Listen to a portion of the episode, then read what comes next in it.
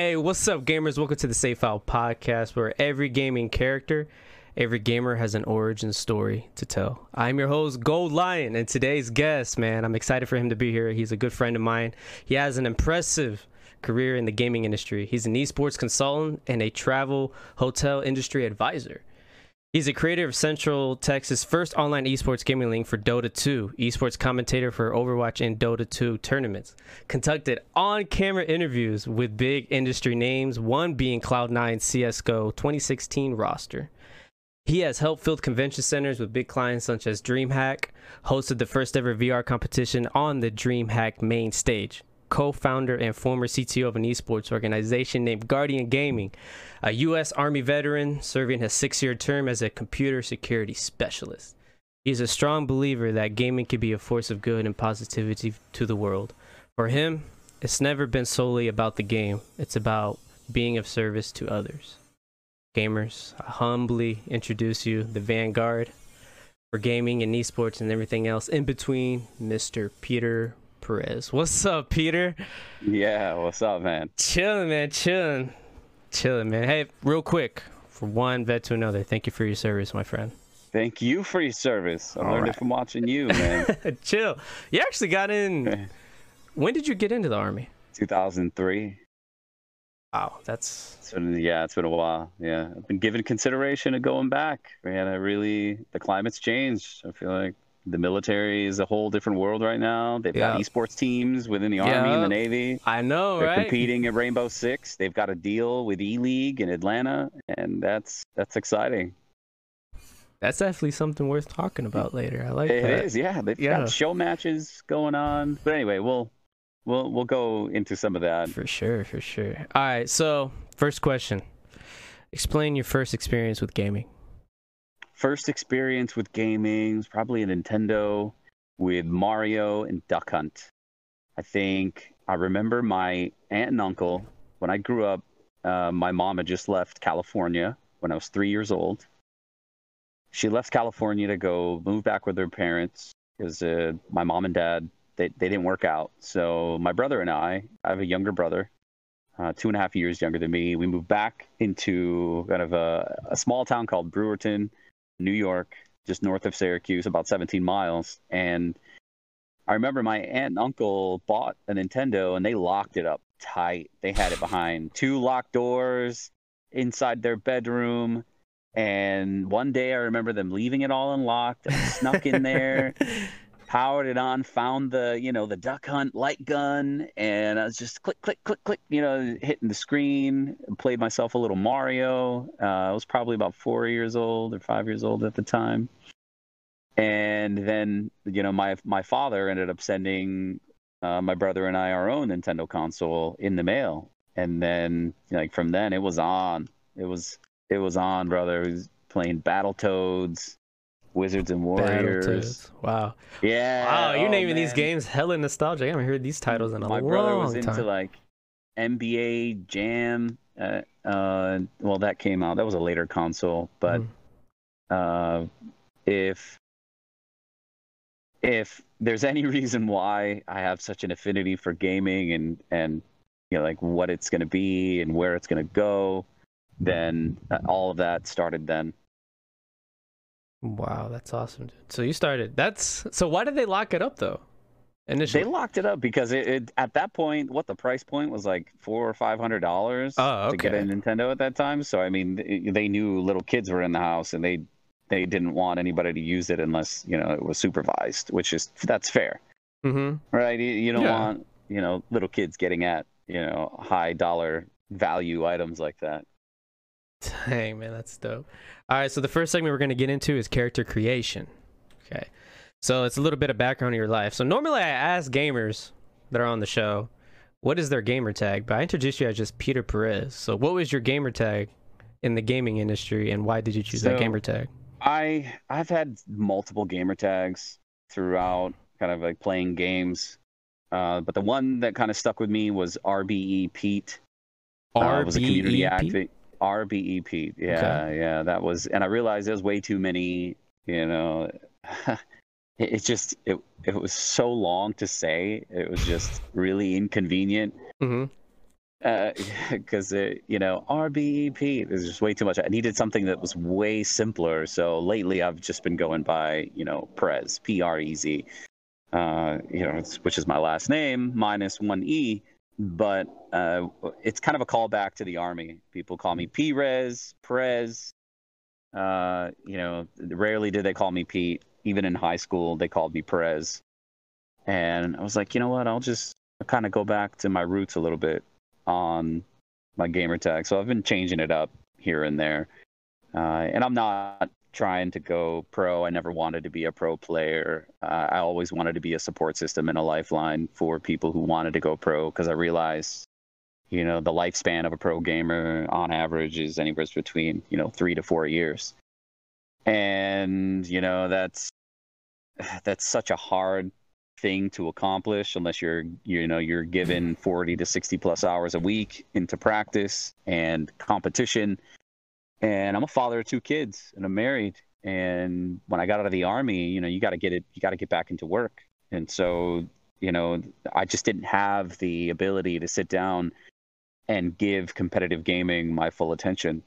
Mm-hmm. so i realized like okay there's an opportunity here to create these competitions and to create more infrastructure for players to play because there were millions of players out there but there wasn't a lot of places for them to play so i found you know there was a, a problem that needed to be solved and here in austin that's you know where things kicked off back in 2013 is when i you know produced my first uh, online league for dota 2 with a bunch of texas dota 2 players and mm-hmm. then inevitably that moved into LAN tournaments and then uh, DreamHack came into town and they discovered that I was doing that. And, you know, they pulled me in to help gain access to those gamers plus the rest of the gaming community at large within the Texas area.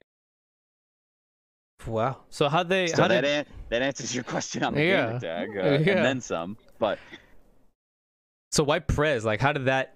Like you mentioned, they've been calling you that, but why Prez? How did that get brought up? Uh, well, it was uh, actually a few months ago when I needed something more truncated. Right, I needed something that you know didn't have like so many syllables. Right, I mm-hmm. just wanted to make it, you know, because people would start asking me like, "Well, what the hell does RBE stand for?" And then I'd have to go into that history on you know the my early community activist days when uh, I was a big proponent of a resource based economy uh, as proposed by a man named Jacques Fresco, who just died a few years ago at the age of uh, 103 or 102. And uh, he lives in Venus, Florida, and he's the founder of an organization called Venus Project, which essentially wants to, you know, move humanity more towards what Star Trek uh, essentially is, where, you know, the, the monetary system, we've surpassed it no one needs money anymore and resource acquisition like basically if we were to take an audit of all the resources on the planet we would manage those resources in an intelligent way to make sure that everybody has their needs met mm-hmm. so that comes with a lot of complications uh, obviously you know in the current political landscape and current economics like it doesn't mesh people can't imagine a post-monetary world living in a monetary world, right? And then that brings up all kinds of conversations about the banking system and mm-hmm. you know how, how how money is created and again that that's just a whole can of worms that I didn't feel like I wanted to bring into the gaming world uh, other than my gamer tag. And then you know I surprisingly I ran into quite a few people who were also you know, I heard of a resource-based economy, like you know Sam Gonzalez. Like I don't know if you realize it, but when he met me and found out my kids uh, heard him say, you know, RBE, and he asked them, "You know what it is?" And my kids are telling, my kids are educating him on it, and he's like, "What? And where'd you guys learn this?" And like, "Oh, my dad."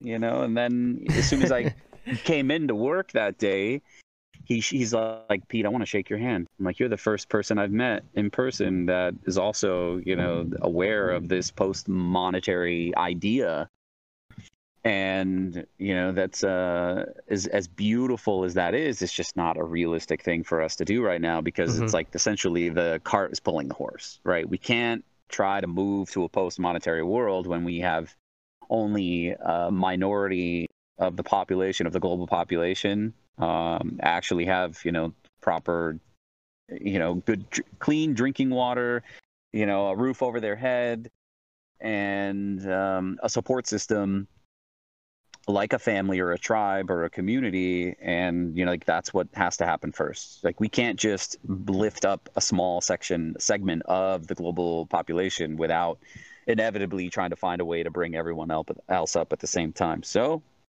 humanity has to go through that pro- progression and i think gamification i think gaming is a great way to supersede you know political boundaries language boundaries uh, any ideological differences, religious difference, re- religious differences that people have, and I think gaming is one of the great unifiers of the human family mm-hmm. because it is rooted in play. And one way to live your life joyfully to be involved in play. And if you're doing something fun, it doesn't feel like work. So that's why gaming is attracting so many people because it doesn't feel like work. It doesn't feel, you know, that you need to walk away from it and feel exhausted and drained from it. Like, yeah, some people get burned out, but that's probably because they just need to go to sleep. Uh, but gaming is such a gaming such an easy thing for people to find uh, relatability to because this isn't purely just video games we're talking about. We're talking about tabletop games, card games, dice games, board games. Uh, this kind of reminds me of a story that I heard from uh, uh, uh, from a woman named Jane McGonigal who wrote a book called SuperBetter. And she tells of a story of one of the earliest games that were ever played was a, a prehistoric tribe of people that uh, what they found is that they were going through a severe famine. And these people would have died had it not been for a dice game that they invented to play with everyone in this in this tribe in order to overcome their hunger and overcome like the um, i guess the dread and the worry that they were going to go through because they didn't have any food available to them so they extended their life expectancy or at least they extended the time at which that they didn't need food by they doubled it essentially mm-hmm. because they focused on playing games rather than being worried about where their next meal was going to come from so it was fascinating to hear the story and that games have always been a part of humanity all the way back to you know like you know, uh, you know prehistoric times you know before you know we have modern man recording uh, and etching in stone you know the these these stone stone tablets of what is happening in history. Games have been involved you know since the beginning of time. So we can't ignore the power of games, the power of gaming, and building uh, camaraderie and building community, and uh, it's right there in our history. Wow, that's actually a really good story. I mean, that makes a lot of sense because with with that going on, like, I mean, it's a double edged sword. Gaming can be used as an outlet for whatever's going on. So, like, I f- yeah, dude, he meant damn you got me speechless right now. that story, like it's, it makes a hell of a lot of sense of, and it's definitely relatable to what's going on today, man. And it's very un- gaming industry is very underestimated right now. Wow, man. So where are you? Yeah, f- it's. So where are you from? I was born in Southern California. Uh, I lived there for about three years with my parents, and then they split, moved to Central New York for you know uh, all through elementary, middle, high school. Mm-hmm. Uh, left New York State after I tried college. College wasn't for me. Uh, I was in party mode. I was in you know, like socialite mode. I couldn't focus on my studies. Wasn't getting anything done. I was getting C's and B's in all my classes, even though I was barely ever there. Uh, had I been there, probably would have aced everything and and uh, was on a fast track through college. That would have been easy. I graduated at, at high school at 17, so I was kind of ahead of the curve and that simply because my birthday is in September, so everybody was older than me. Um, I always had older friends growing up, so I, I, felt like I was surrounded by a lot of good influences and positive influences in my life.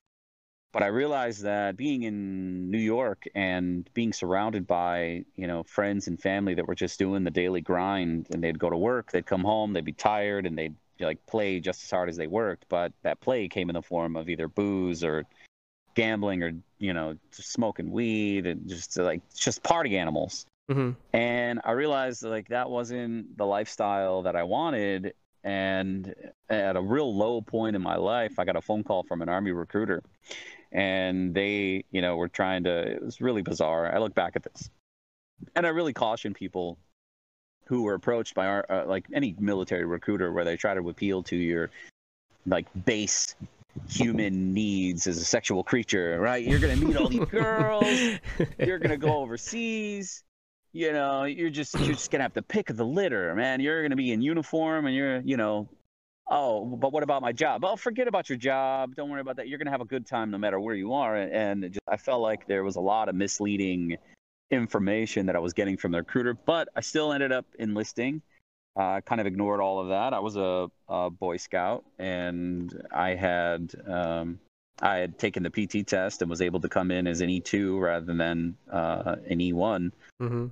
And so I had that boost in rank, enlisted, uh, ended up going to uh, basic training in, um, in Fort Jackson, South Carolina, and then went to Fort Gordon, Georgia, where I had my AIT and was trained on how to be a, uh, network switch administrator, uh, which is basically maintaining you know, like secure communications for the military.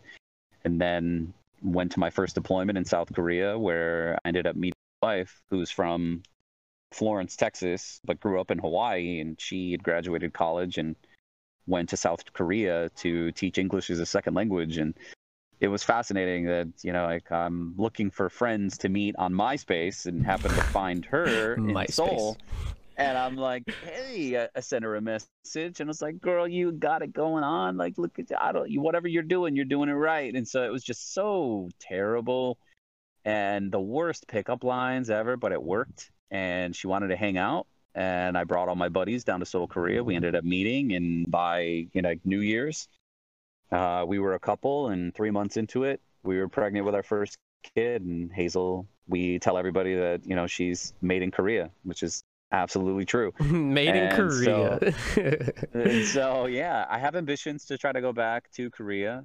Uh, it would be amazing to kind of go through that path. You know, now that I have two children, they're 14 and 11 now, and they're very much involved in gaming and you know like love every aspect of it and have a future in gaming in some capacity. Uh, don't know what that looks like, but I'm sure they'll they'll come up with that on their own. But yeah, it's uh, the journey inevitably led me back here to Texas because I either had a choice of either living with my you know like um, immediate family up in New York or being here in Texas with her family, and it, it was an easy decision. Uh, Texas has incredibly mild winters. I mean, it's it's December Yeah. right now, and I'm chilling on you know this uh, yeah. this beautiful Texas hill country.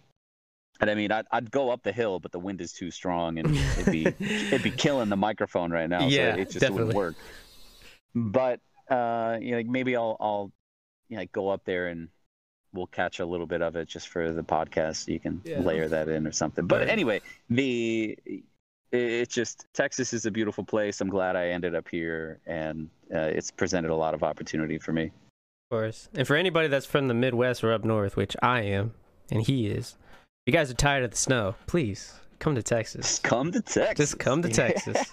You'll be great. You'd be awesome. I mean, everybody from California is coming over here for good reason. I noticed that, but then a lot of people from Texas is going to California, which is weird. Well, yeah, that, I think that's a lot of the Silicon Valley types uh, that are heading Oh, over okay. there. Yeah, I think I think that's what's happening. Because if you live in California, what you can get for one house, you know, what it costs to get a house over there, you're starting at almost five hundred thousand dollars. You know, and you come here to Texas, you get two houses for five hundred grand. hmm and twice as much land, twice as much square footage. I mean, if you like a big house, I mean, I'm I'm a tiny house kind of guy. I, I like tiny living uh, because I don't like accumulating stuff. I like to have a short list of inventory of everything that I own, and I'm just not a not a person of access. So when I look at the esports world, and you know, you know, this is kind of going off topic a little bit, but the there's a lot of excess right? There's a lot Mhm. of waste. There's a lot of things that Mhm. just get thrown in the garbage, right? Especially events like DreamHack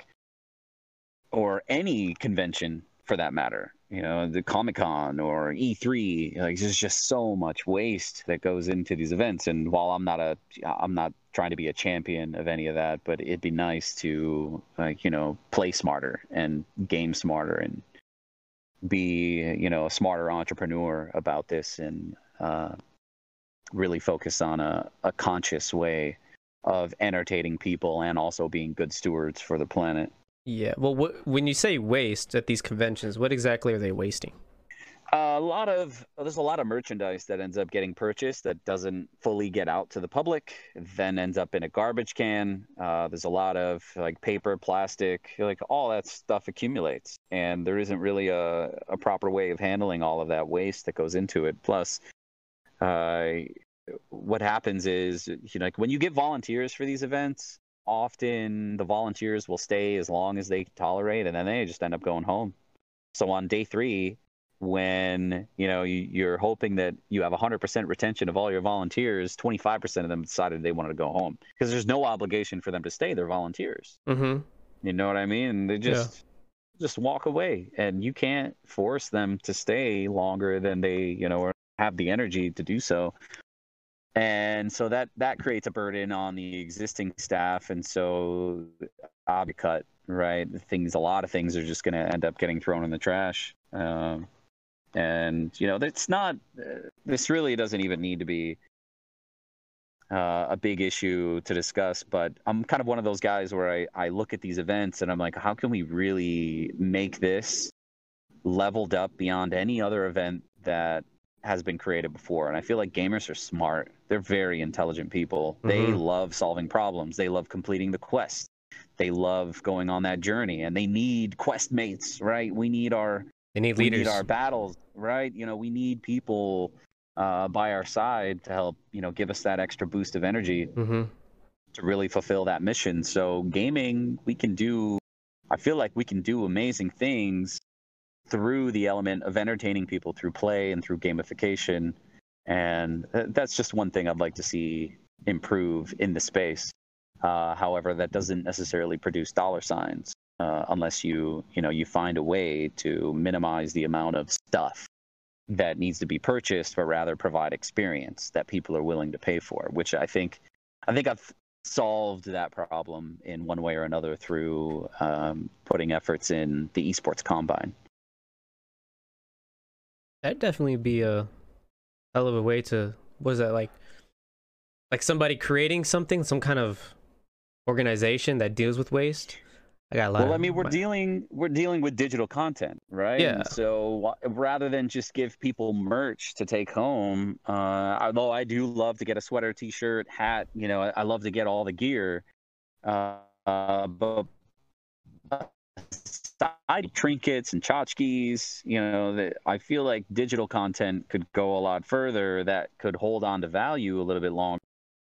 In that, you know, if it's a limited release, you've got you've got something there. I mean, mm-hmm. skins for video games are holding value, and that was a market that you know skeptics didn't think was going to go anywhere. Much like when they think about blockchain and digital currencies, right? Uh, yeah, anything can have value if it's in limited supply and there are people that find it.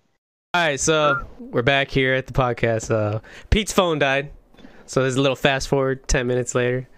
Poor guy had to run back to his car. Power. Power, man. Got come prepared. It's all good though. You gotta love technology. See, you love yeah, to hate it, right? Crux, you hate to love it. I mean, being a gamer, man. Internet and power. Without it, I have to play a board game. Yeah. Oof. Exactly. All right. So, uh, Dan, where did we leave off? We were going into uh, I guess just some ways to level up the whole gaming experience. That I thought the whole waste issue was going to be something that you know like we're going to see throughout lots of different events. Uh, and then I started talking about the esports combine. I, I mentioned that. Mm-hmm. Um, I don't know. We can go into that if you'd like. Esports combine. Uh, I mean, if you feel like you want to talk about it, let's go ahead and talk about it. You, know, you want to get it off the chest. Uh, all I all I want to say is I want to give a shout out to Daniel Ivars. Uh, he approached me and had this idea of wanting to kind of imitate what the NFL Combine and NBA Combine were doing, Mm. And finding a path for pro players from the amateur circuit to the pro scene, giving them, you know, a clear path on how they can get in front of these pro teams and showcase not only their talent but the metrics of how they play as a gamer. Uh, you know, watching biometrics, obviously health is going to come into play on that one. Their performance, not just with existing games, but with new gaming titles that they've never played before. I want a well-rounded player. I don't just want one player that's badass in just one game, Mhm. right? I want a player that's cohesive, not just as a team player, but also as a good performer in game, and they're teachable. I think having somebody who is teachable and flexible and willing to accommodate kind of all kinds of scenarios and challenges is kind of the dream, I think, for some of these pro teams. And the esports combine could be a way to do that. And there's already organizations that are out there trying to build this competitive space that also has a fast track for players to showcase their talent and be presented put in front of these pro teams and chance to be selected to be signed on and earn a salary playing as a professional gamer and so that's it's under development. The request for proposals been made and we've been shopping it around to different convention centers and obviously looking into different you know different partners that can help fill all those gaps in Mhm. you know fulfilling the combine mission. Uh, and i'm already seeing people that i've talked to making steps into moving in that direction. Uh, and so it's a very appealing and attractive way and I, I feel like it's an inevitable direction for esports considering that the nfl and nba are already scouting at these combines to try to find the next top players. So it'll just be a matter of time within the next few years if not you know me and my team uh, launch something because I do know you know DreamHack is interested in wanting to put something together. Um, that's still to be determined. There's no no confirmation on that yet. Uh, in fact, I couldn't even say if there was Mm-hmm. but uh, what I will say is that it's nice to see that other people are making those steps towards a combine. Again, I'm not I'm not looking out for myself here on this one. You know, I'm I'm not just all out for sole uh, benefit. I, I feel like that this esports world is really only going to grow when we have people that are allowing this information to flow flow freely. Uh, I'm not saying that we disclose all the deals that we make and you know like, the numbers that are behind that, but at least give people the idea because Yeah. if they feel the initiative and they feel the energy coming from other people that they're passionate about the you know the the collective esports market, then you know inevitably they're going to reach out a hand and say, hey, like um, I appreciate your inspiration. Come on board. Come help us. Come help us really fine tune this vision and figure out what it looks like. So yeah, shout out to Daniel for approaching me with that idea because you know I feel like that was a catalyst for uh, a lot of the momentum that's happening specifically with the combo- combine discussion. But that's that's it in a nutshell for uh, for all I can say for right now with the combine. Yeah, I'm excited to see how that unfolds. It's gonna be dope. Uh, so describe your childhood. My Oh. childhood Yeah. was a very unfortunate upbringing, uh, extreme poverty, run-ins with CPS. My mom almost lost my brother and I at one point. Just really bad living conditions. Uh, my mom was the youngest of seven Mm-hmm. children, and you know, like when you have that many kids, by the time the last one is there, you know that that kid's kind of left to fend for themselves.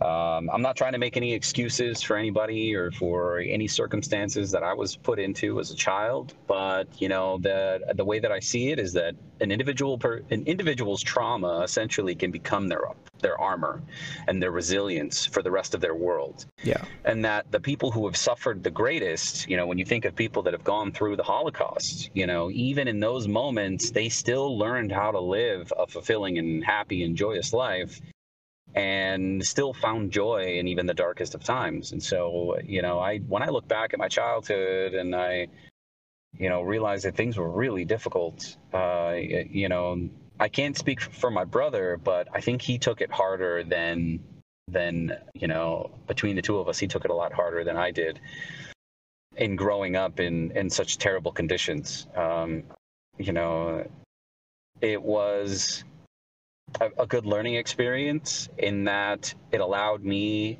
to be able to open my eyes to what I want to make sure my children didn't go through. Mm-hmm. Right. I, I didn't repeat.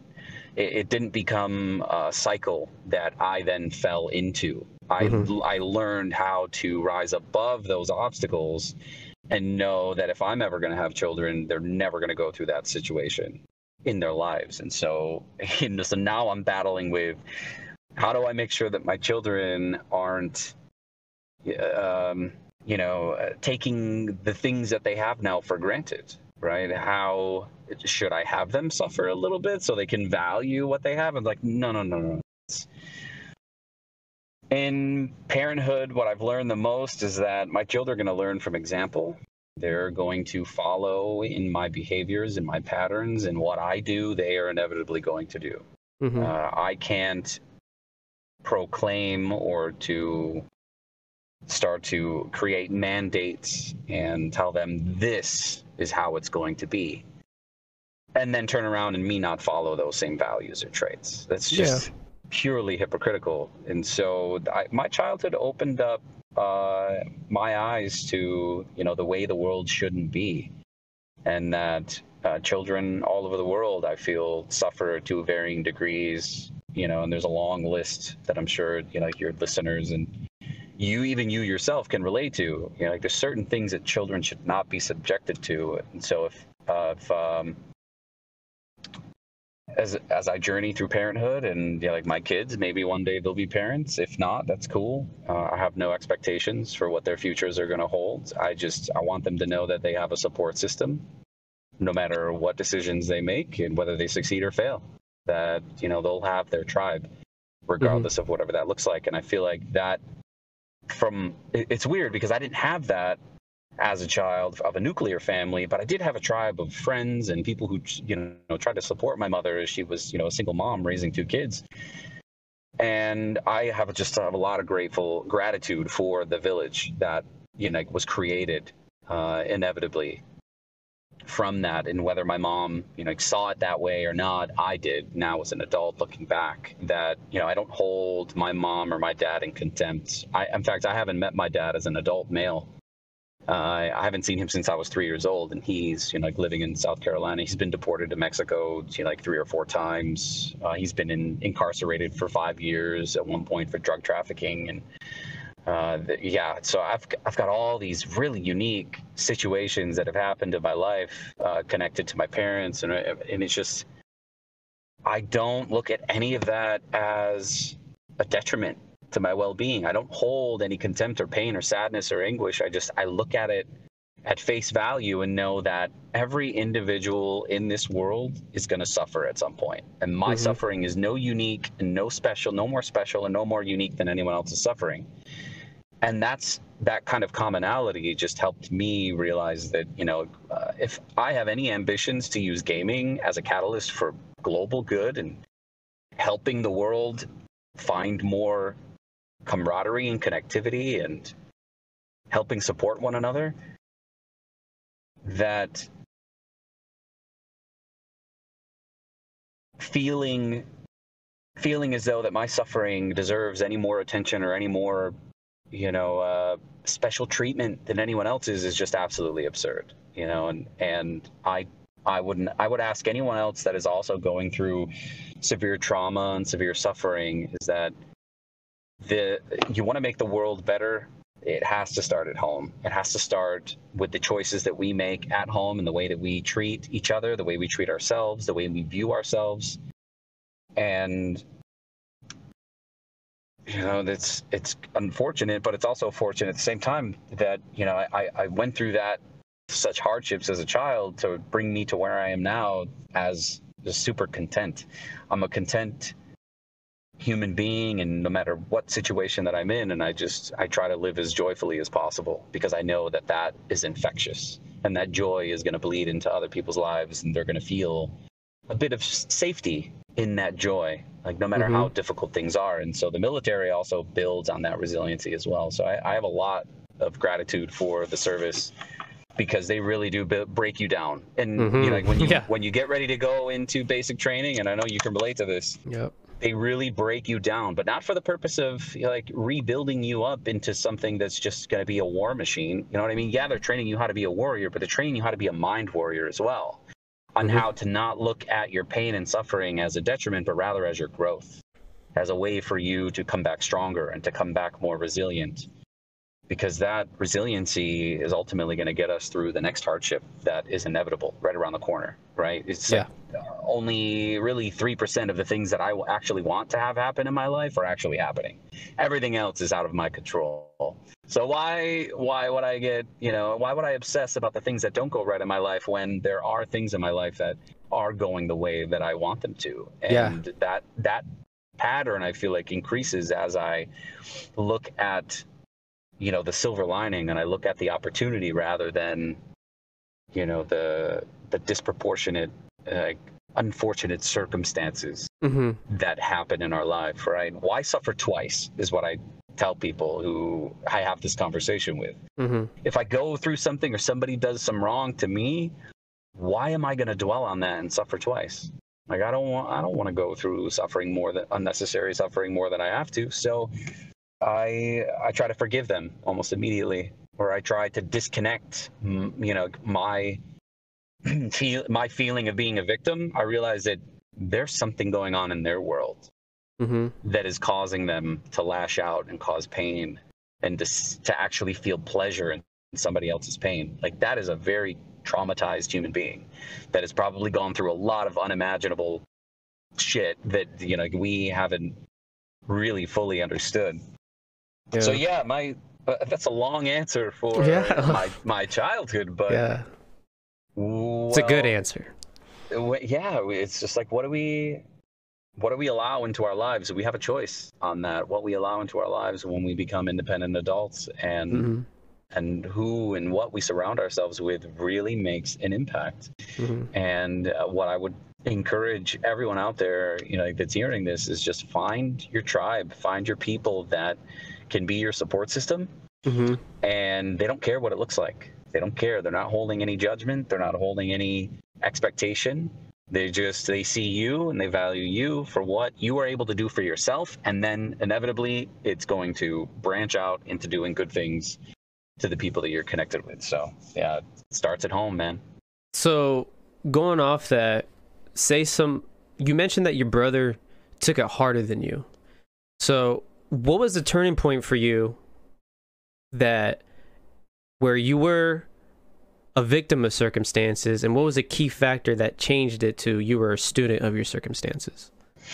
I think within the past 10 years, I really looked back into my childhood and realized, like, wow, I can have a relationship with my father. I can reach out to him, talk. You know, I, I actually thanked him for sending that gaming console back when I was a Mhm. kid. I was like, you know, you mailed us that gaming console, and that was a catalyst for where I'm at in my life today.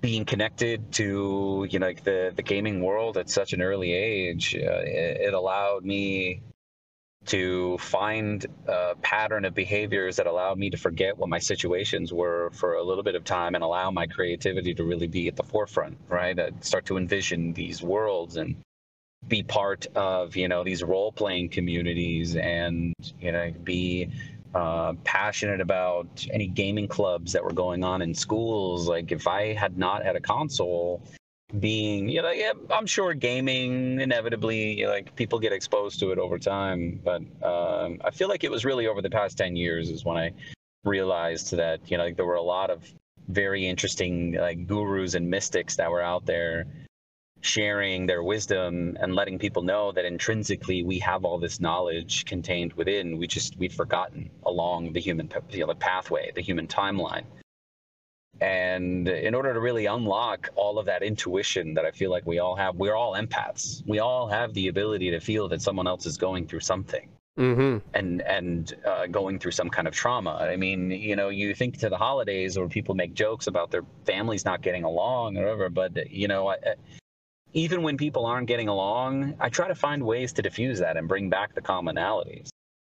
And that's you know, that- when I learned that over the past 10 years, it was like getting out of the military and looking back and realize that like all of the things that I've gone through have really made me the person that I am. And so I, I look at all of that with humbleness and gratitude, and know that you know I I would I would do it all over again if I could. You know, like even even the bad things. Like you know, I would go through it all again if it meant that I was then going to come back an even more resilient person than I am now. Mm-hmm. So, given your past, what was a memorable memory you've had that was a key lesson for you to help you build yourself? I think it was uh, all the time that I spent playing and having fun with friends. We would uh, we would all drag in our old to like TVs, these old CRTs, and we would drag them into like an attic space upstairs, and there'd be like four Xboxes set up, and we were landing up with some Halo. I remember pl- connecting to Steam before Steam was its own, you know, standalone game like mm-hmm. retailer, right? mm-hmm. This marketplace that now exists. Steam was just this like client that you connect to to play multiplayer games in its early stages, and you know, like this is before I graduated high school, back in the mid like late '90s. Uh, those were really memorable experiences for me because that carried into the military. Like I was always trying to get these LAN things going. Like you know, I, I as soon as I got in and I could afford it, I bought a laptop. I remember playing Doom on this sound system in the room Ooh. and it just sounded like a, a uh, big old a big TV old sound man. system everybody's out drinking at the bar and I'm back in the I'm back in the barracks playing doom and blowing things up and I you know and I would get complaints from people that are like, dude, it sounds like a horror movie over here. What's going on, man? And then and then I'd have people sitting behind me watching me play this game. Yeah, because it was, it was so cinematic, was so much. Yeah, awesome. very cinematic. A lot of uh, it just it felt like they were in a movie theater, and so you know they, those those moments they stay with me very much because it, uh, there was a lot of um, connection, positive human connection, quality human connection that was happening there, uh, and and I think uh, it's like I'm a big proponent of physical fitness. Like, I think I think we should, as gamers, we should also be focused on our health and wellness because a lot of these gamers are sitting most of the time. And so yep. the physical fitness component helped me be a better gamer. It helped me be a better problem solver. Uh, and you know, we we have gamers out there that are live streaming and basically drinking and smoking and eating themselves to death. Yeah, I know you gamers like that G Fuel, but drink water sometimes, damn it. God. Some of y'all don't drink water and it shows. Come on, guys. Got you gotta be better than that. That's awesome, man. That's well thank you for sharing your background, man. That's dope. That's that's a hell of a character creation. So the next segment we're gonna get into is with every character you create, there's always a set of attributes that you have. So I'm gonna name off uh, some characteristic traits, and then you rate yourself from one to five, five being the highest. You ready? Shoot. Grit. Ooh, I would say that's a, a hard seven. Oh, yeah. okay. Why? I'd say it's a hard well, I mean, seven. I think you pretty much I'm, explained it. Yeah. I'm, I'm warrior trained, man. I I know how to use firearms. I I don't I don't take anybody's shit. Like hey. I, I I but I don't fire back in a way where it's like, hey, let's knuckle up and go step outside. You know what yeah. I mean? It's I try to find the most effective way to try to diffuse the situation, but also letting people know that you know yeah. I'm ready to handle it if, if that's what it's going to come to. A good yeah, motto, my yeah, a good motto my drill sergeant would say is learn to be a quiet professional. There you go. And I was like, that's good advice. Damn. That, and then you know, growing up and going through basic, I like, all right, I see what this guy's saying. That's yeah. awesome. Uh, I mean, grit grit is something that I feel like is a learned trait. I feel like course, people yes. can a lot of people can people can tune in to you know their fortitude mm-hmm. and how they handle situations and how they behave as a professional. And you know, I, I I'm trying not to present hubris. I'm trying to be as humble as possible while you know, like trying to grade myself in yeah. this, but. Uh, man, I, you put me on a range, man. I'm an expert marksman. I will light up that target I'm just just saying, man. If anybody wants to hit the range, let's go. I'm, I'm your, down. I'm, let's get I'm it. Your, I'm your guy. It's been a while since I had a. Well, you can't have M4s, but AR-15 in my hands. I'm down. I'm ready. All right, curiosity. Curiosity, I'd give that um, a lower score. I'd give that about a five. I think my curiosity spans only as far as uh, what intrinsically I haven't been able to figure out on my own. Um, as much as I would like to say I'm a, a super curious person, uh, my curiosity only extends to how much time I have in a day, and I'm just working all the time. So I mean, I feel like once you find your groove, mm-hmm. you and, and this might be one of my failures is that you know I I need to be open to learning more and more and more and more. I, I, I do I never want to call myself an expert. As much as people out there want to go around calling themselves expert, I know that the climate, the environment, are you know, like the marketplace, any job that you create for yourself or any organization that you're a part of, change is an inevitability. Technology is racing forward faster than our understanding, mm-hmm. and we have to be able to adjust to that change that is always at the forefront of everything that we're doing. And so learning is, you know, inevitably going to follow behind that. And, you know, I think my, I, I, I, should be a more curious person. And I don't think I am as much lately. I feel like I've settled into my groove and, you know, like started to move down. Social intelligence. Social intelligence, I'd give myself maybe a three. I miss a lot of social cues from people who like don't want to be in certain situations like i i'm a networker i'm a marketer i'll go out there and if somebody wants to talk about the industry and they want to learn something they ask me a question more or less i'm giving them the like long version of the answer rather than the short version yeah and I, I don't pick up on their cues they're like looking at their watch like uh, uh yeah thank you are they like thank this? this? they're trying thank to leave thank you for this lecture. yeah. but like, I really only had three minutes, and we're now 30 minutes into this. So yeah, uh, I don't score myself very high social intelligence, uh, just for that fact, because I I will.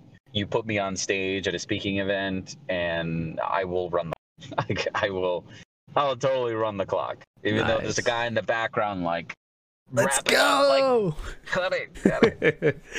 uh, gratitude gratitude is a five for sure. It's, I have I have so much gratitude for the place that I'm in, my family, my friends, uh, all of the connections that I've made these past few years.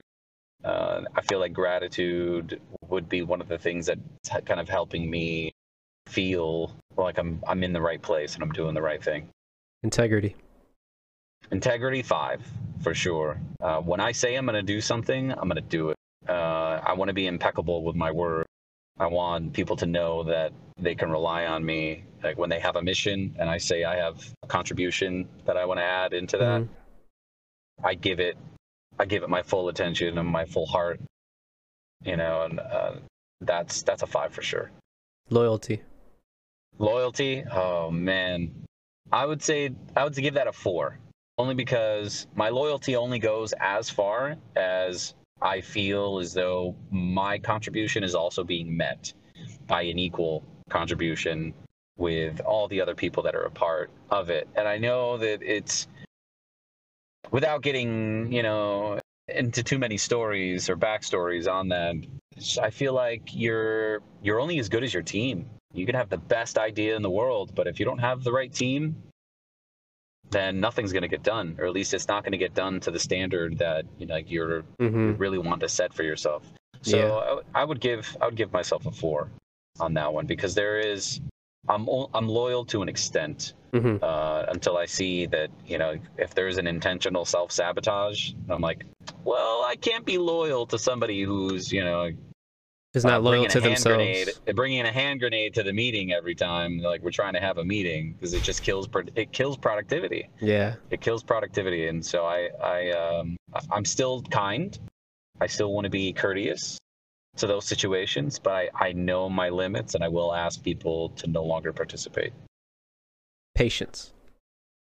Patience. I would give that a three. I need more patience sometimes like even with my kids and my wife i want i want to have more patience with them mm-hmm. and i feel like my patience and i think this comes from me overworking myself and obviously we like we get tired yeah if we're not you know like we're not hydrating we're not eating we're not sleeping we're gonna get cranky and you know, like even with gaming you go on a long gaming session and even live streamers you see them popping off You know, and while I, I don't think it's that bad, and I might be really scoring myself kind of low on this, I feel I have uh, my wife would give me a, a five for sure. she would give me a five because I've been in a lot of really stressful situations, and and everybody looks at me and like Pete, you're just you're just so level. What is going on, man? And you on drugs? Like, what's going on? This isn't bothering you? And I'm like, well, I just I just realize that it's to not to my benefit by Yeah. you know also suffering along with somebody else's tantrum or you know uh, aberrant behavior or whatever might be going on so Mhm. yeah i i would score myself a three only because i want to be a better father and a better husband to my family but you know and I, and I think they would probably score me higher. At least i hope they would. Confidence. confidence all five man. Um you put me in a situation where i need to uh, deliver a message or i need to uh, see something get done like there's nothing that's going to stop me. I will man even if i don't have the answer i'm going to provide the best service i'm going to give somebody the the most the undivided attention. I'm going to give Mhm. them my heart. I'm going to give them my passion. And my confidence definitely shines in those moments when something needs to get done or I'm at an event and I need to get on stage and I need to talk and I need to exude uh, some level of professionalism and let people know that yeah may, maybe this guy uh, has an understanding of what the hell's going on in this gaming world uh, my confidence really comes through in those moments and um, and I just hope it doesn't come off as you know like arrogance or hubris uh, but yeah, I'm I'm very confident in that. Like this world is going to see really good things come out of the gaming world. I'm confident in that 100%. I feel like it will save the world. Charisma. Charisma, oh man, it's such a hard thing to try to score yourself. Uh, I would put that I would put that somewhat high. Uh, I would give it about a four. Self being a little self-critical there. However, I, I should probably knock that down a bit, only because my greatest charismatic attributes probably come in in the way that I communicate at these events and these you know like B2B type of expos hmm where I need to meet a lot of professionals and and talk with them and and be open to educating them. But I feel like in having good charisma, you also need to be a good listener. Yes. And I feel like that's where I need to improve is I, I need to be able to, to stop and allow the parties that I'm connecting with a chance to be able to voice how they feel, like their opinion, their ideas hmm because through listening, uh, I feel like would level up my charisma even more because I, I have all these things that I want to share and all these ideas and all of the uh, visions that I have for the future, but that does nothing if I'm not getting feedback.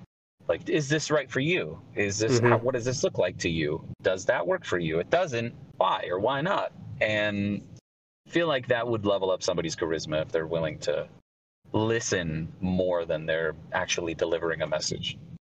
Playfulness. Oh, I'm super playful. That's a five. Easy. Easy. Yeah, like someone pulls out a board game, somebody like wants to jump on like, you know, get a LAN event going.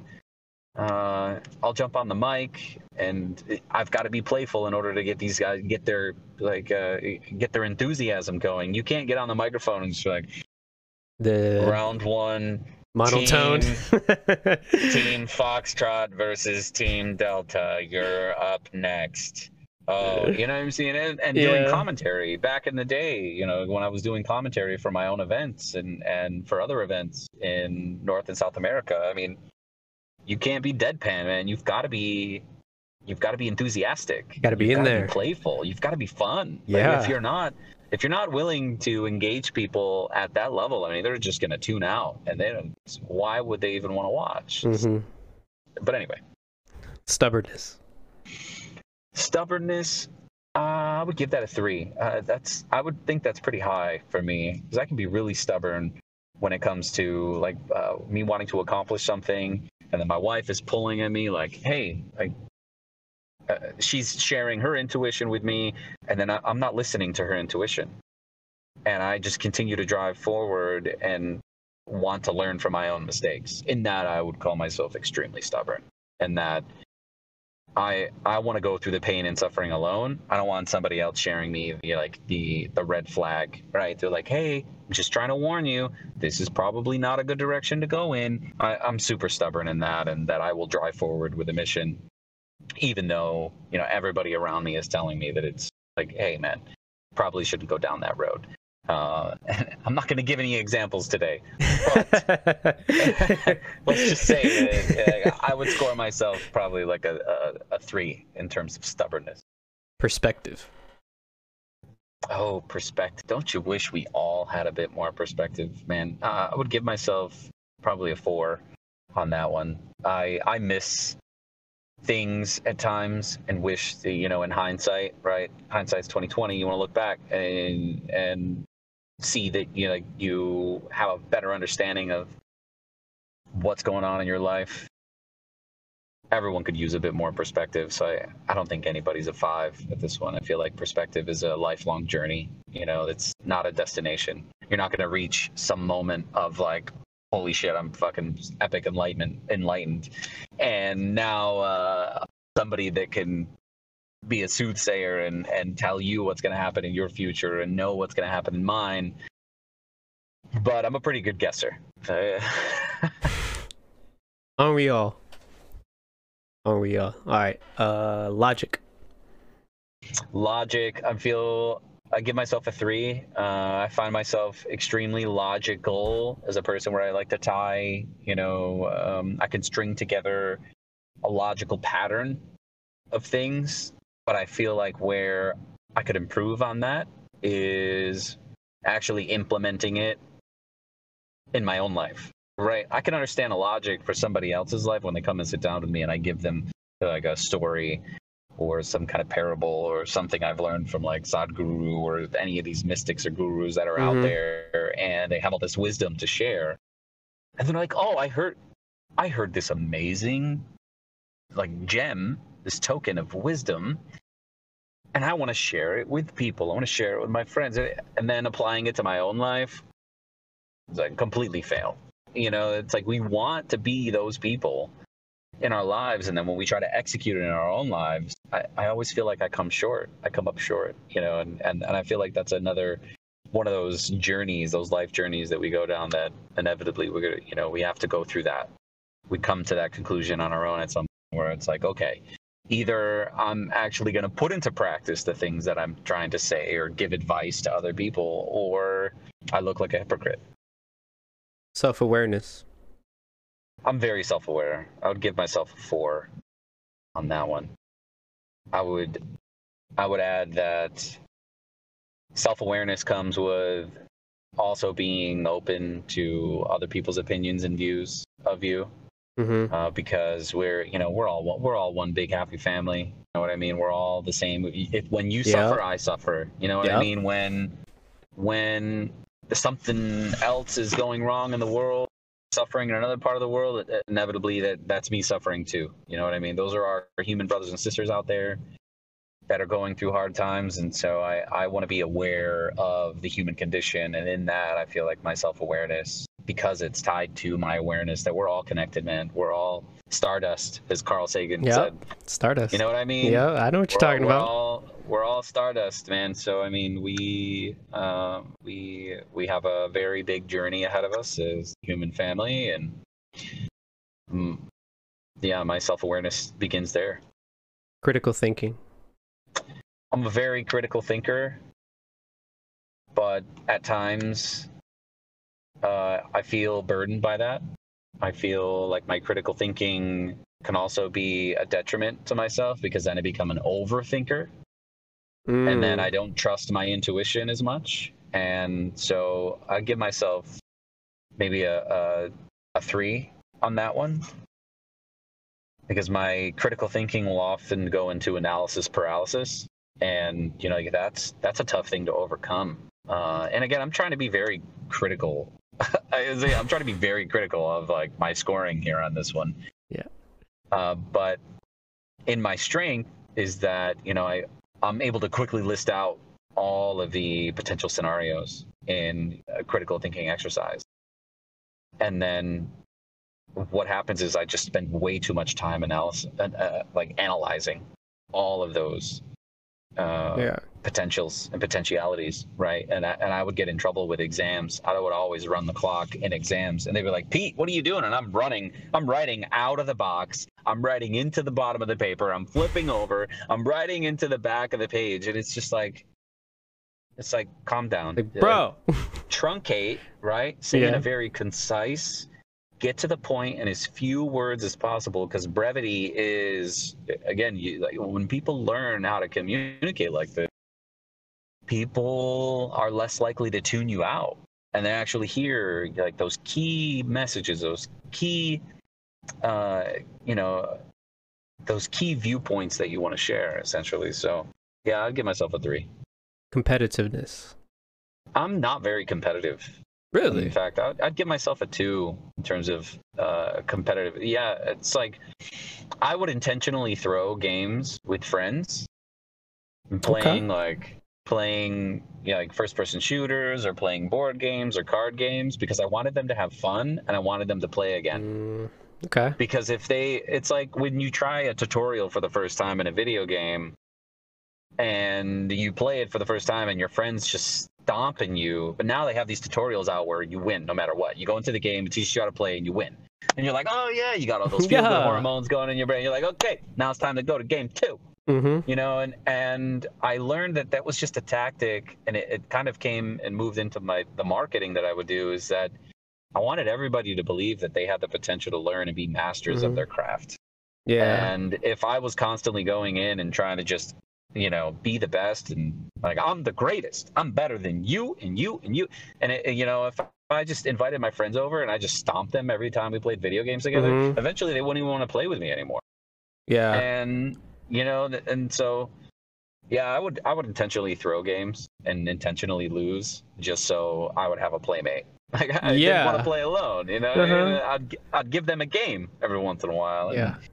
You know some people would be like oh well that's that's deceptive but you know also at the same time i'm appealing to the sensitive nature of people's need to have to feel like they've accomplished something and i even see that with my kids now if they don't win they're just really hard on themselves really hard on themselves Mhm. and me when i don't when i don't win i'm just like time to go at it again time to go at it from a different angle or let's pause and reassess Mhm. I'm willing to go through that that critical thinking to try to figure out what do I need to do to, to win the next game? What did I do in the previous game that I need to do in the next one? In a very like I, that's why I think I should be an esports coach. I really think I should, just because of the military background. I think you and I both like we we could probably kick some ass in the coaching world Mhm. uh, only because human development uh, I feel like is another latent passion of mine in just helping people be the best human that they can be. Course. It's actually interesting. uh, okay, well, the next one is fairness. I feel like you've already answered that. Yeah, I, I think I would score myself a four on that one. I feel like in the business world, you you can't just give everything to everybody and expect you know that you're just going to find inevitable success. You know, you you've got to get them salivating and get them hungry.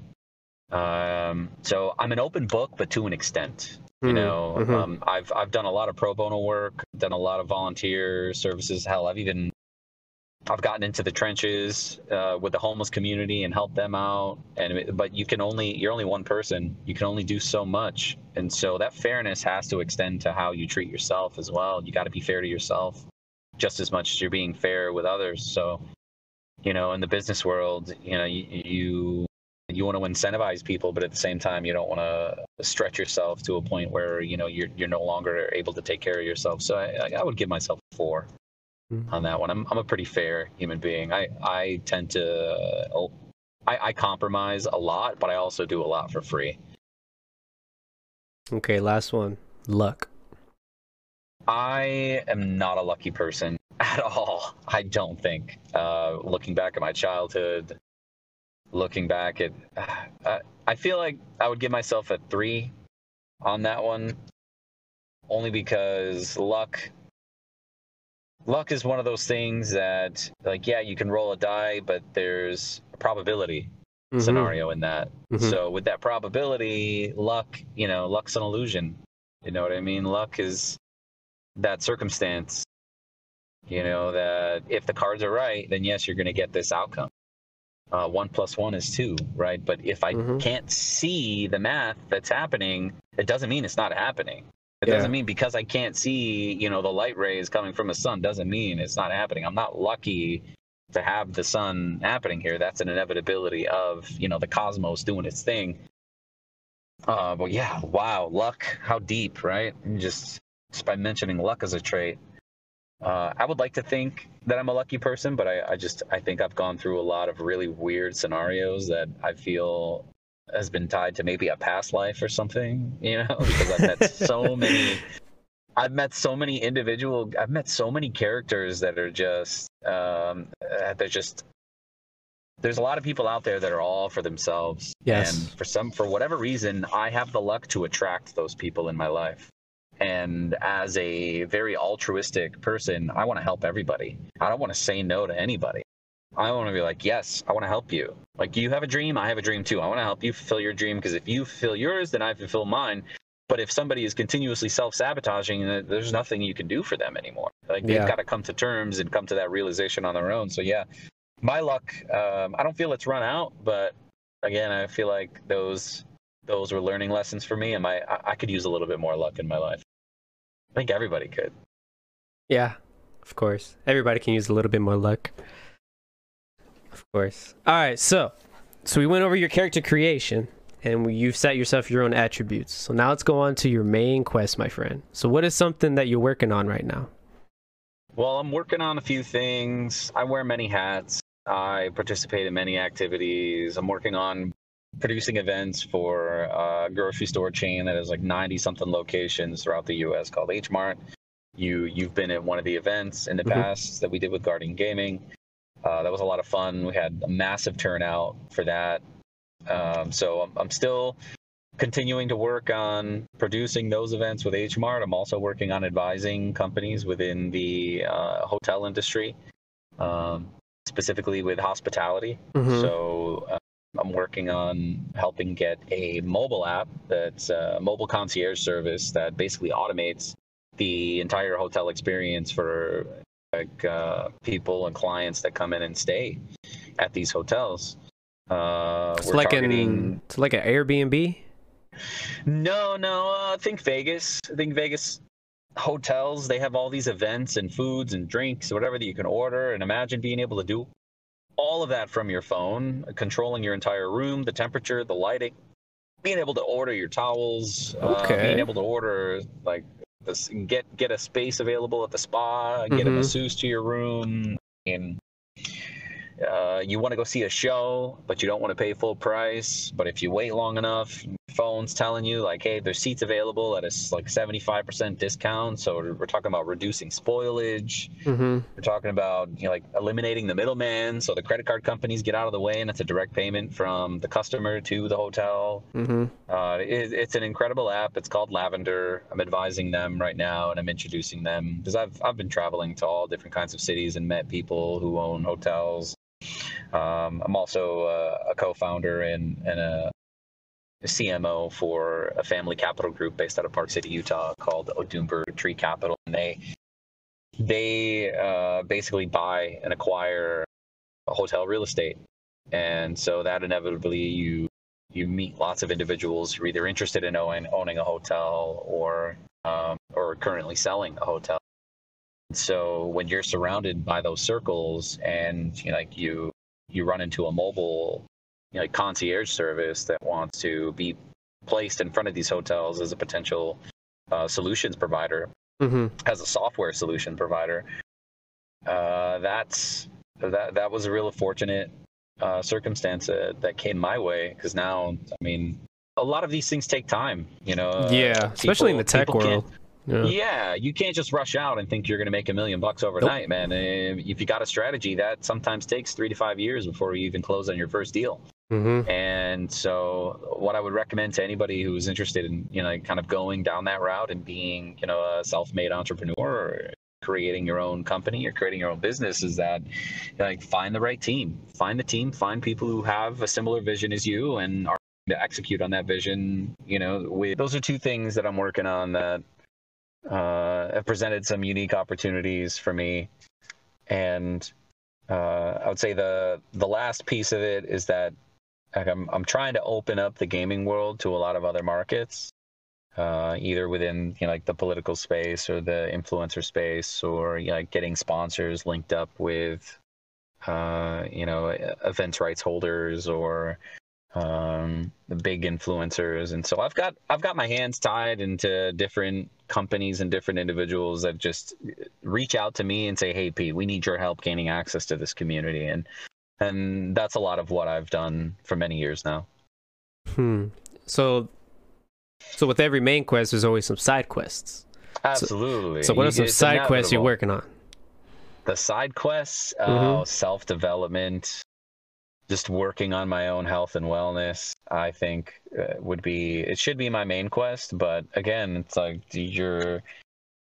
It, it's catch 22 in that if you're obsessed in your own personal development and, and just obsessed with your own like what you eat what you know your sleeping patterns and you, it, it can be a detriment to yourself if if you get to the point where it's all you're focused on right you, Yeah. you've, you've got to take everything in with balance and so i think that's one of my personal side quests is just working on my own mental health and wellness and my own ability to be the best father and best husband that i can be for my family and you know helping helping the village really come up and be you know, like you know um be as as genuine to themselves Mm-hmm. as they possibly can be so that they can then be a conduit for others you know when when my kids get older you're right i want people to look at them as a source for compassion and understanding and uh, resource for knowledge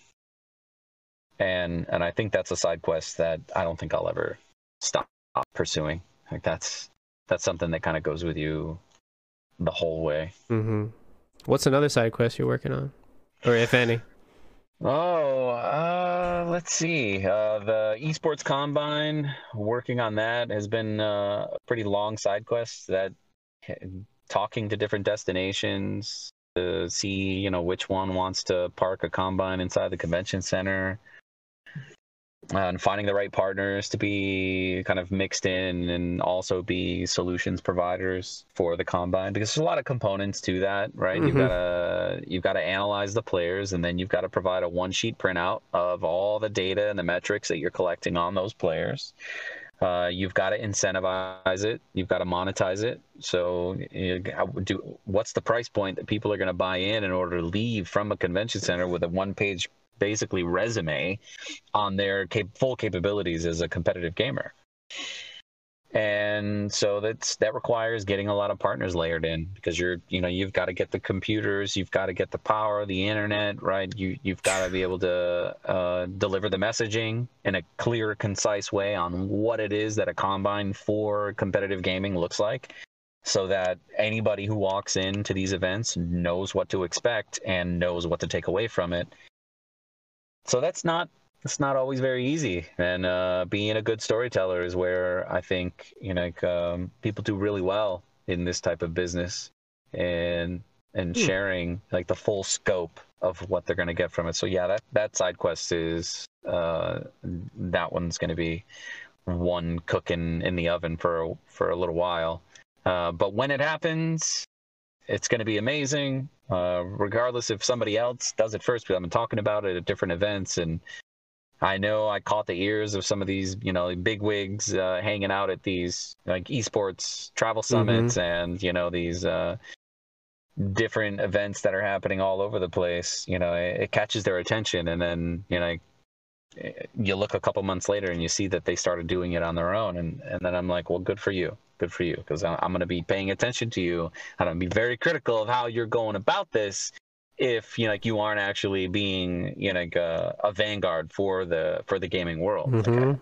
I, I don't want people to co-opt this like all the other industries have been co-opted to some degree, like Hollywood, the NFL, whatever. And this kind of goes into uh, the discussion of like human trafficking and all of these, you know, uh, dark dealings that happen kind of behind the scenes that a lot of people don't know about. And I don't want esports to be anywhere near that stuff. Um, we have we've had people in the esports world that have been caught in like pedophile rings and things like that. And so that's very real. That is out there. Mhm. And I've got two children that are gaming, and uh, I'm very glad that they are also anonymous when they're part of these game gaming worlds because like it, it does include a lot of good people, but there's a lot of bad people out there too, and it's just the reality of the of the situation.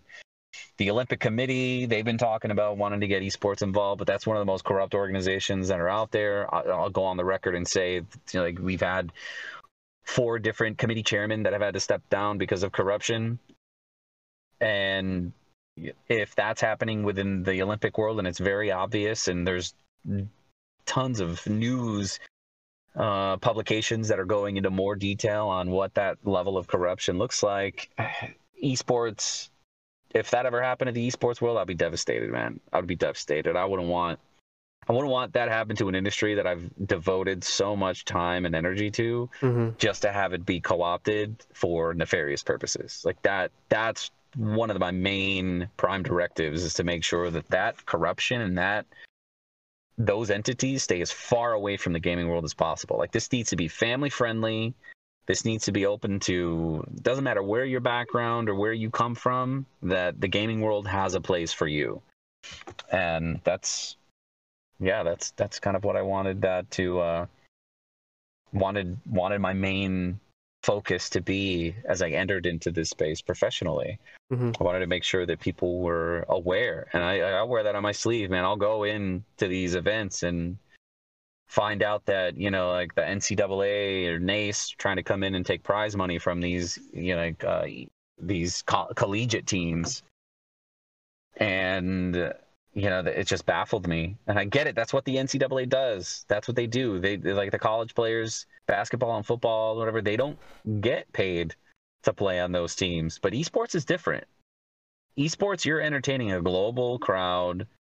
You're devoting a lot of time and a lot of energy into developing this. And frankly, you don't need college in order to become a pro esports player. In fact, I would say most colleges out there don't even have a, a proper esports curriculum. hmm Like, if you were to try to develop an esports syllabus for a semester, like, I can only think of a, a very small handful of people, very small group of people who could actually develop a curriculum that that I would fully support and back. That was proposed as an esports program at a colle- at the collegiate level, because frankly, and and I think there's some other people out there that would agree with me on this, is that you want to go pro as a gamer, you don't need college to do it. Because right now the colleges are, are falling behind, right? The colleges are looking to people like us in order to be educated on how they would do it for, you know, like the next generation or the generation mm-hmm. after that on how to do it. And so I feel like taking prize money from such an industry that's so young and taking it from the players, try to promise them training facilities and promise them access and promise them sponsors and all that other like it, this is kind of getting into the, the the more dramatic side of um, what happens within the collegiate world and these higher institutions that try to come in and exert authority over these players. I just don't think it's time. I, I think the timing is way too. It's way too uh, premature for organizations to try to come in and and flex their uh, their access that they have to traditional sports and claim that they can do that for esports. It's it's not a one to one comparison on that. Yeah, not yet Mhm. anyway. Not yet. We're we're just not there. We're not Mm-mm. we're not selling 17 million stadium tickets like the NFL is here in North America.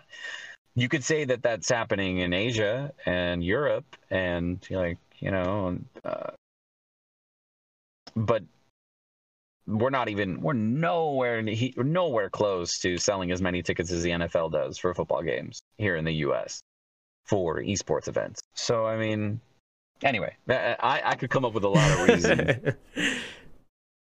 Man. All right, so with every main quest, is always a final boss. So, what is your final boss you wish to conquer in your main quest?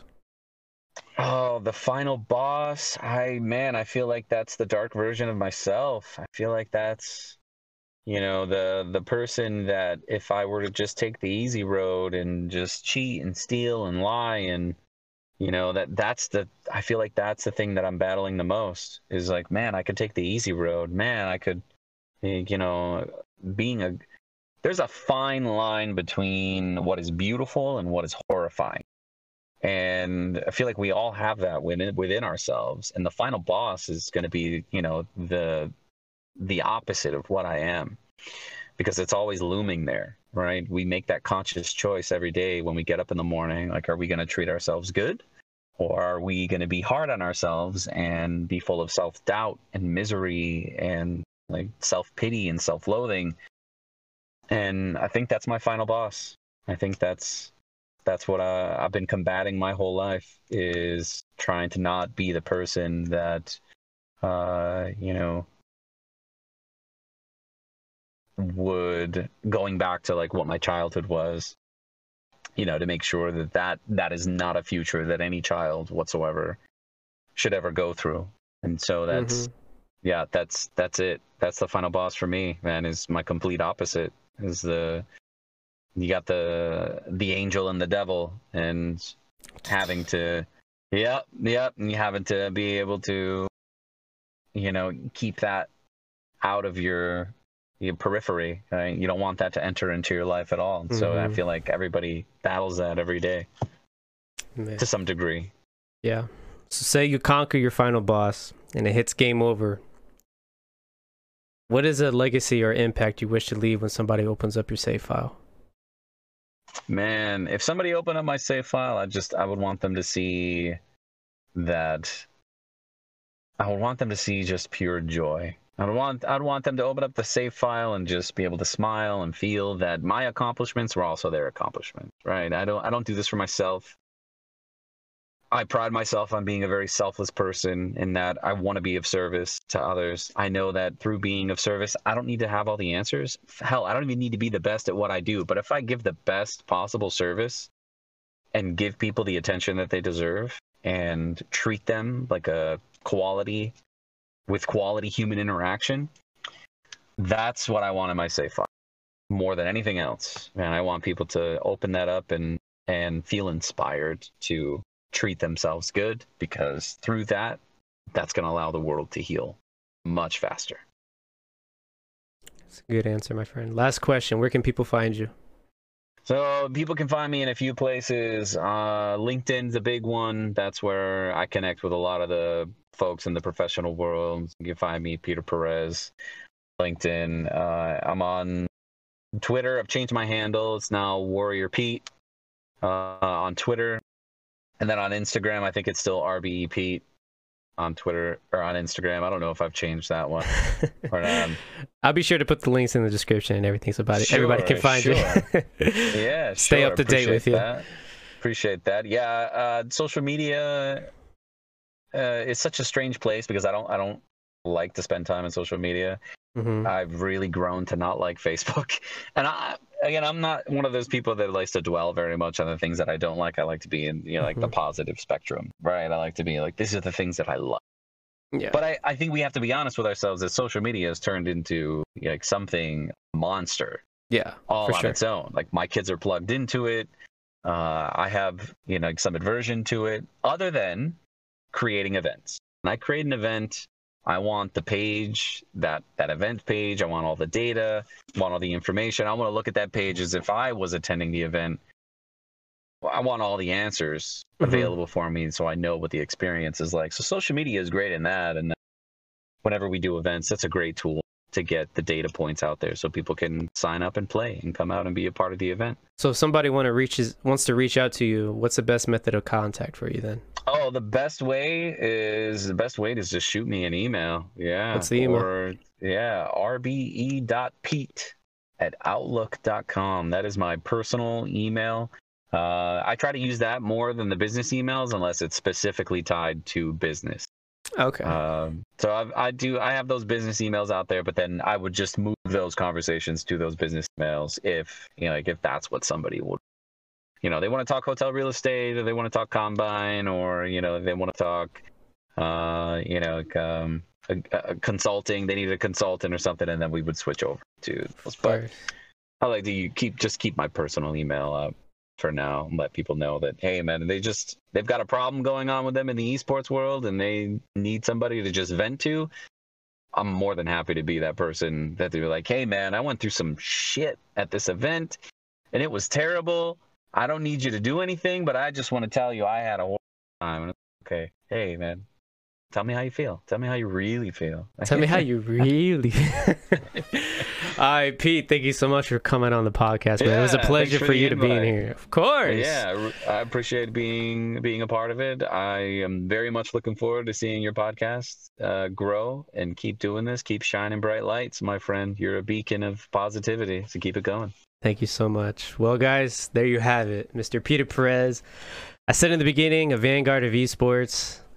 Basically, it turns out just everybody in life. So, like he said, if you guys are going through any questions, concerns, anything you guys got going on, this man's an open book. He gave you what you needed to reach out to him. Again, thank you again, Pete. Uh, it's your boy, Gold Lion. Stay happy, stay healthy, and most of all, gamers, stay golden.